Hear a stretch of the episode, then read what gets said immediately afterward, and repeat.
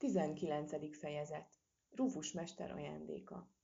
A szélkirálynőn féktelen jókedv uralkodott. A sok megpróbáltatás, izgalom után mindenki megkönnyebbült és gondtalanul mulatták az időt. Ajtony már Rumini és Balikó megkerülése estéjén ünnepi vacsorát főzött, de olyan ízleteset, hogy még a fancsali negró is megnyalta utána mind a tíz ujját. Amikor már egy falat sem fért le senkinek a torkán, a kapitány szólásra emelkedett. Kedves barátaim! Nehéz út áll mögöttünk, de bátran kijelentetem, hogy mindenki remekül megállta a helyét közületek. Néhány nap múlva hazaindulunk újabb szállítmánnyal a fedélzeten. Kár volna tagadnom, hogy nehéz lesz a visszaút. Ezért hát kérlek, pihenjétek ki magatokat, amíg még itt vagyunk, és hogy szórakozásban se legyen hiány, úgy döntöttem, jutalmul szétosztom köztetek azt az ötszáz aranyat, amit Pampogi úrtól kaptunk bocsánatkérést gyanánt. Hurrá! Ordított egyszerre mindenki. Éljen a kapitány! Kiáltották többen is. Éljen Pampogi úr, üvöltött Rumini, aztán, amikor a többiek szúrósan néztek rá, vállát vonogatva hozzátette. Miért? Végül is tőle kaptuk a pénzt. Rumini különösen örült a jutalomnak, mert már azt hitte, lesz alkalma bevásárolni a bazárban. A Pele király ugyan megtalálta a koronáját és egyéb kincseit az Orong-szigeten, s ünnepélyesen át is adta Rumininek a nyomra vezetőt illető ötszáz aranyat, de a kapitány kijelentette, nem engedi, hogy Rumini mindenféle kacatra költse ezt a temérdek pénzt. Legjobb lesz, ha adok neked tizenöt aranyat, a többit pedig megőrzöm én. Majd ha benőtt kicsit a fejed lágya, fogsz örülni, hogy a megmaradt a vagyonod.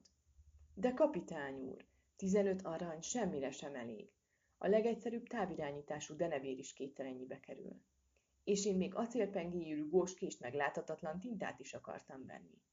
Látod, éppen ezért nem adom oda a pénzed. Félek, hogy egy eféle ostobaságokra költenéd. Hát mire költeném, kapitány úr? Vegyek belőle felmosó rongyot, hogy negró is örüljön? Ne légy pimasz, fiacskám, itt van tizenöt arany, ebből gazdálkodhatsz. Hadd kapjak legalább ötvenet, nyafogott Rumini, de a kapitány elzavarta. Nagy volt hát a kisegér öröme, amikor a Pampogi úrtól kapott jutalomból még tizenöt arany ütötte a markát. Tizenöt, meg tizenöt az harminc. Abból már csak kapok ezt-azt. Másnap Rolanddal és Balikóval első útjuk a bazárba vezetett. Nehéz napjuk volt. Annyi érdekességet, csodálatos holmit láttak, hogy estére már egészen belezavarodtak. De hiszen itt ezer arany sem lenne elég, kesergett Rumini, amikor minden bódéban legalább egy varázslatos szerkentyűt vagy illatos édességet megvásárolt volna. Rolandnak estére megfájdult a gyomra, mert nem tudott ellenállni a bazárban több helyen is árult pirított gesztenyének. Minden árusnál vásárolt egy kis csomagot, amit pont elmajszolt, mire a következő gesztenye árusra bukkant. Nem lesz ez kicsit sok, aggódott Balikó, amikor Roli már az ötödik zacskó tartalmát ropogtatta. Ugyan, legyintett Roland fölényesen, életemben nem ettem még ilyen jót, és ami jól esik, abból bármennyit meg tudok enni. Én sajnos nem ilyen vagyok, csóválta a fejét Balikó irigykedve. Múltkor már a tizenegyedik szilvás gombóc kifogott rajtam, pedig csudafinom volt. Hát, az tényleg nem túl dicső, vigyorgott Rumini. Szilvás gombócból és palacsintából legalább huszat be kell vágni, hogy érjen valamit. Roland egyetértően bólogatott, és a következő sarkon újabb csomag pirított gesztenyét vásárolt. Estére aztán tisztességes hascsikarásra kerekedett. Úgy nyöszörgött szegény, hogy még Rumininek is elment a kedve a viccelődéstől. Inkább visszavonult a kabinjába, hogy Balikóval még egyszer szemügyre vegyék aznapi szerzeményeiket. Rumini pénze nagy részét egy dupla fenekű teknőcpáncélből készült ládára költötte.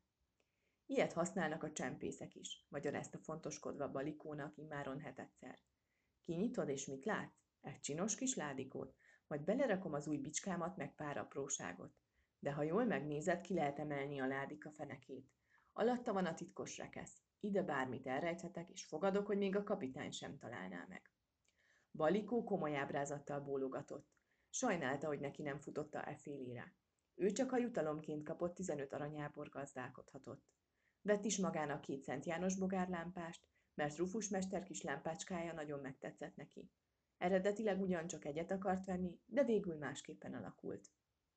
Végre egy mécses, ami nem foglal sok helyet, motyogta a bolt előtt áldogálva. Az árus egy pocakos hörcsög nyomban beljebb tessékelte az üzletébe, és a fülébe súgta. Válassza az úr inkább ezt a másikat. Kicsit drágább ugyan, de akciós. Ráadásul, ha kétszer nyomják meg, akkor pirosra vált a színe. Balikó csak a fejét rázta. Pedig jó üzletet köthetne az úr, ha a piros lámpást veszi, adok mellé még egyet féláron. Balikó egy ideig kérette magát, de nagyon tetszett neki a pirosan világító Szent János bogár lámpás, úgyhogy a végén belecsapott a hörcsög mancsába, és megvette féláron a másikat is. Azt nem tudta ugyan, hogy mire fog két lámpást használni, de úgy gondolta, bármikor jól jöhet még a szerszeménye. Az este másik nagy öröme az volt, hogy amikor a két kisegér visszatért a szélkirálynőre, üzenet várt rájuk. Naftalin Rufus és Vakarcsik bácsi kérték, hogy másnap látogassák meg őket Rufus boltjában, mert szeretnének elbúcsúzni. Ott aztán kapok, kapkodhatod majd a fejed, Rumi, jelentette ki Balikó. Az öregnek vannak a világ legjobb varázseszközei. Szerinted megengedi majd, hogy kipróbáljunk ezt-azt? Kérdezte Rumini reménykedve. Majd megkérem őt, ne félj, válaszolta Balikó magabiztosan. Nagy izgalommal készültek a látogatásra. Rumini még azon is elgondolkozott, hogy tiszta inget húz, de aztán végül túl azt túlzásnak tartotta. Szinte futva tették meg az utat a bazáron át, még nézelődni sem álltak meg sehol. Pontban ötkor ott álltak a boltocska ajtajában. Kopogtak, de szokás szerint nem jött válasz.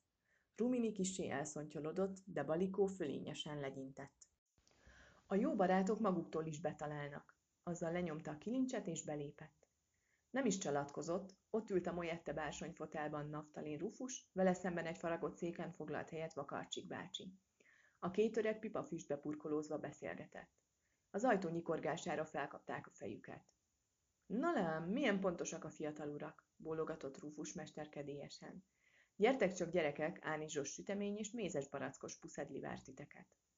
Balikó és Rumini nem kérették magukat, helyet foglaltak a két öreg mellett, és derekasan nekiláttak a finomságoknak. – Kértek egy kis forradbort? – kérdezte Vakarcsik bácsi szívélyesen. Balikó Ruminire sandított. Rumini nyelt egyet, aztán bólintott, de Rufus mester nagyot nevetett. – Hogyne, még mit nem! Miért nem rögtön pálinkával kínálod őket, barátom? Ne feledd, ezek az urak még gyerkőcök. A két kisegér bánatosan pislogott. – Azért legalább megkóstoltam volna – gondolta Rumini. Rufus mester pedig szokása szerint válaszolt is, ki nem mondott gondolatra. Na jó, de csak egyetlen kortyot, nehogy csalódottan kelljen hazamennetek. Vakarcsik bácsi egy-egy újnyit töltött az illatosan gőzölgő fahéjas gyömbéres italból. A két kisegér egy hajtásra felhörpintette. Ez aztán az ital, sóhajtott Balikó. Rumini hozzáértő ábrázattal bólogatott. A két öreg kikérdezte az egérkéket, miként telnek napjaik. A két legényke, a forradbortól erősen megvidámkodva, lelkesen számolt be a bazárban beszerzett kincsekről. Látom, érdekelnek benneteket a különleges szerkentyűk, mosolgott a mókusmágus. Ha van kedvetek, nézzetek szét a boltomban. Rumini és Balikó azon nyomban talpra szökkentek, hiszen már érkezésük óta csak erre vágytak. A következő másfél órát lázas kérdezgetéssel, próbálgatással töltötték. Minden érdekelte őket, és mindent rögtön ki akartak próbálni. Rufus mester alig győzött válaszolni a kérdésekre. Türelmesen mutatta meg egy-egy szerkentyű használatának módját, és még akkor sem hagyta a faképnél a két kíváncsiskodót, amikor azok tizedszer kérdezték meg, hogy egy lenyintéssel keltse életre a polcon gubbasztó kőbékát. Kuncogva meglegyintette bal mutató ujját, mintha zenekart vezényelne, és mormolt valamit. A kőbéka hirtelen zöldre változott, kőszemeivel pislogott egyet, majd fülsértő hangon brekegett. A produkció végén felugrott, és mire visszapottyant a polcra, újra kővé vált. Rumini és Balikó úgy nevettek, hogy még a könnyük is kicsordult. Még egyszer ugrassza meg a békát, Rufus mester, könyörgött Balikó. Még egyszer ugrassza meg a békát, Rufus mester, könyörgött Balikó, de az öreg mókus mosolyogva így szólt. Nyolcvanöt éve meg sem mozdult szegény, tíz ugrás pont elég volt neki mára. A két egérke bánatos pillantásait látva elnevette magát. Ne keseregjetek, most jön a java. Búcsúzóul választhatok valamit a holmimból. Úgy érti, hogy? Úgy bizony, ajándékba kapjátok, elvihetitek magatokkal. Hurrá, köszönjük, kiáltott a két jó madár, és lázas keresgélésbe fogtak. Választásuk végül arra a két varázseszközre esett, amelyet már korábban megismertek. Balikó a látószelencét emelte ki a dobozból, Rumini pedig hosszas tépelődés után a vascsöppentő mellett döntött. Vakarcsik bácsi elismeréssel bólogatott, Rufus mester pedig leültette kis vendégeit, hogy indulás előtt kipihenjék a keresgélés izgalmát, és felhajtsanak egy csésze teát. Rumini és Balikó elégedetten kevergették a forró italt. Balikó még egyszer körbejáratta tekintetét az apró boltban, és megakadt a szeme a kijárat melletti asztalkán porosodó kalapon. – Az a kalap is varázserővel bír? – kérdezte. – Valaha azzal bírt – mondta Rufus, sajnos megrágták a majok, és azóta nem működik. – Mi volt a tudománya? – firtatta Balikó. Ez egy láthatatlanná tévő kalap volt. Kotyogott Vakarcsik bácsi. – Azt a! – álmélkodott Rumini. Balikó felpattant. – Felpróbálhatom? – Persze, de már nincs varázsereje. – Nem baj. Balikó egy ugrással az asztalnál termett, és fejébe nyomta a kalapot. Rumini feszült várakozással leste. – Na? – kérdezte Balikó izgatottan. – Nem tűntél el, fiam. Mondtam, hogy nem működik már. – legyintett Rufus. – Nem lehet megfoltozni? Szépen megvarnám, ahol megrágták a molyok. Sajnos semmit sem érne. Csak varázserővel bíró cérnával lehetne próbálkozni, de még úgysem biztos, hogy visszanyerné az erejét. – És hol lehet ilyen cérnát szerezni? – szökkent talpra Rumini is. Ő és Balikó is roppant izgatottak lettek attól a gondolattól, hogy esetleg szertehetnének egy láthatatlanná tevő kalapra. Rufus mester minden bizonnyal nekik adná, hiszen úgysem használja már.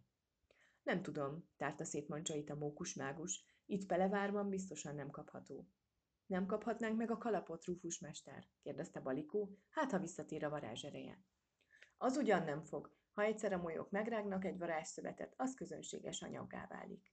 De ha mégis... Ne is reménykedj, fiam, de ha szeretnéd, nektek adom. Úgyis azért tettem oda, hogy kihajítsam. Köszönjük szépen, rikkantotta Balikó boldogan, és megigazította a fejfedőt. Kicsit nagy volt rá ugyan, de azért kilátott a karima alól. Az egérkék hamarosan búcsúzkodni kezdtek. Megígérték a két öregnek, hogy ha legközelebb Pelevárban járnak, feltétlenül meglátogatják őket. Aztán zsebre vágták kincseiket, Balikó még egyszer megigazította fején a kalapot, és kiléptek a sikátorba. Időközben egészen besötétedett, és lehűlt a levegő. A kikötő felől erős szél fújt. Rufus mester boltocskája közelében még éppen csak sejtették, mert a szűk kis utcába alig-alig jutott egy fuvallat, de a főútra kanyarodva hirtelen szemükbe vágott a hideg. Balikó mindkét mancsával megragadta a kalapot, nehogy elragadja a vihar. Ha ezt tudom, kabátban jövök, morgott Rumini, és barátjára nézett. Aztán döbbenten torpant meg. Torpant meg. Hé, Balikó, hová tűntél?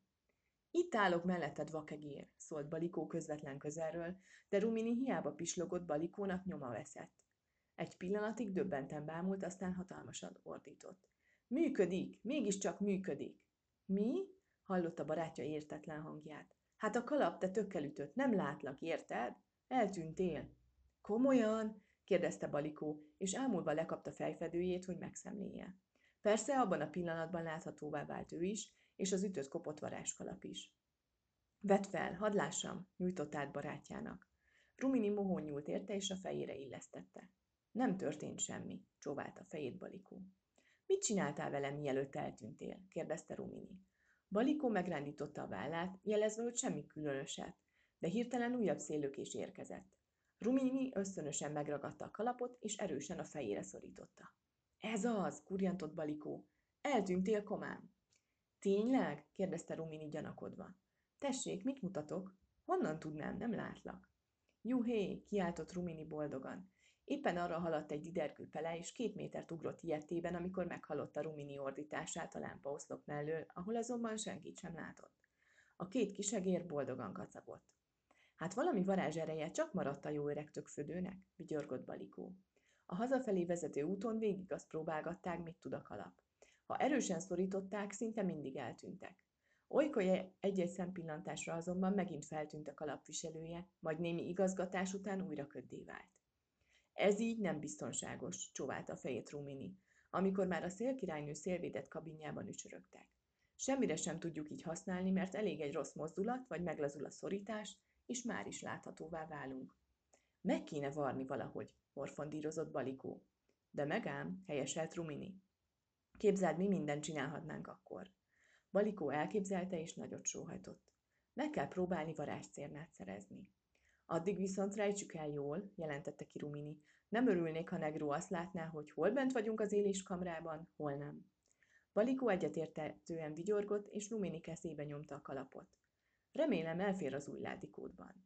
Rumini már nyitotta is ki a dupla fedekű dobozt, és elégedetten állapították meg, hogy a láda titkos alsó rekeszét, mintha pont a varázskalapnak tervezték volna.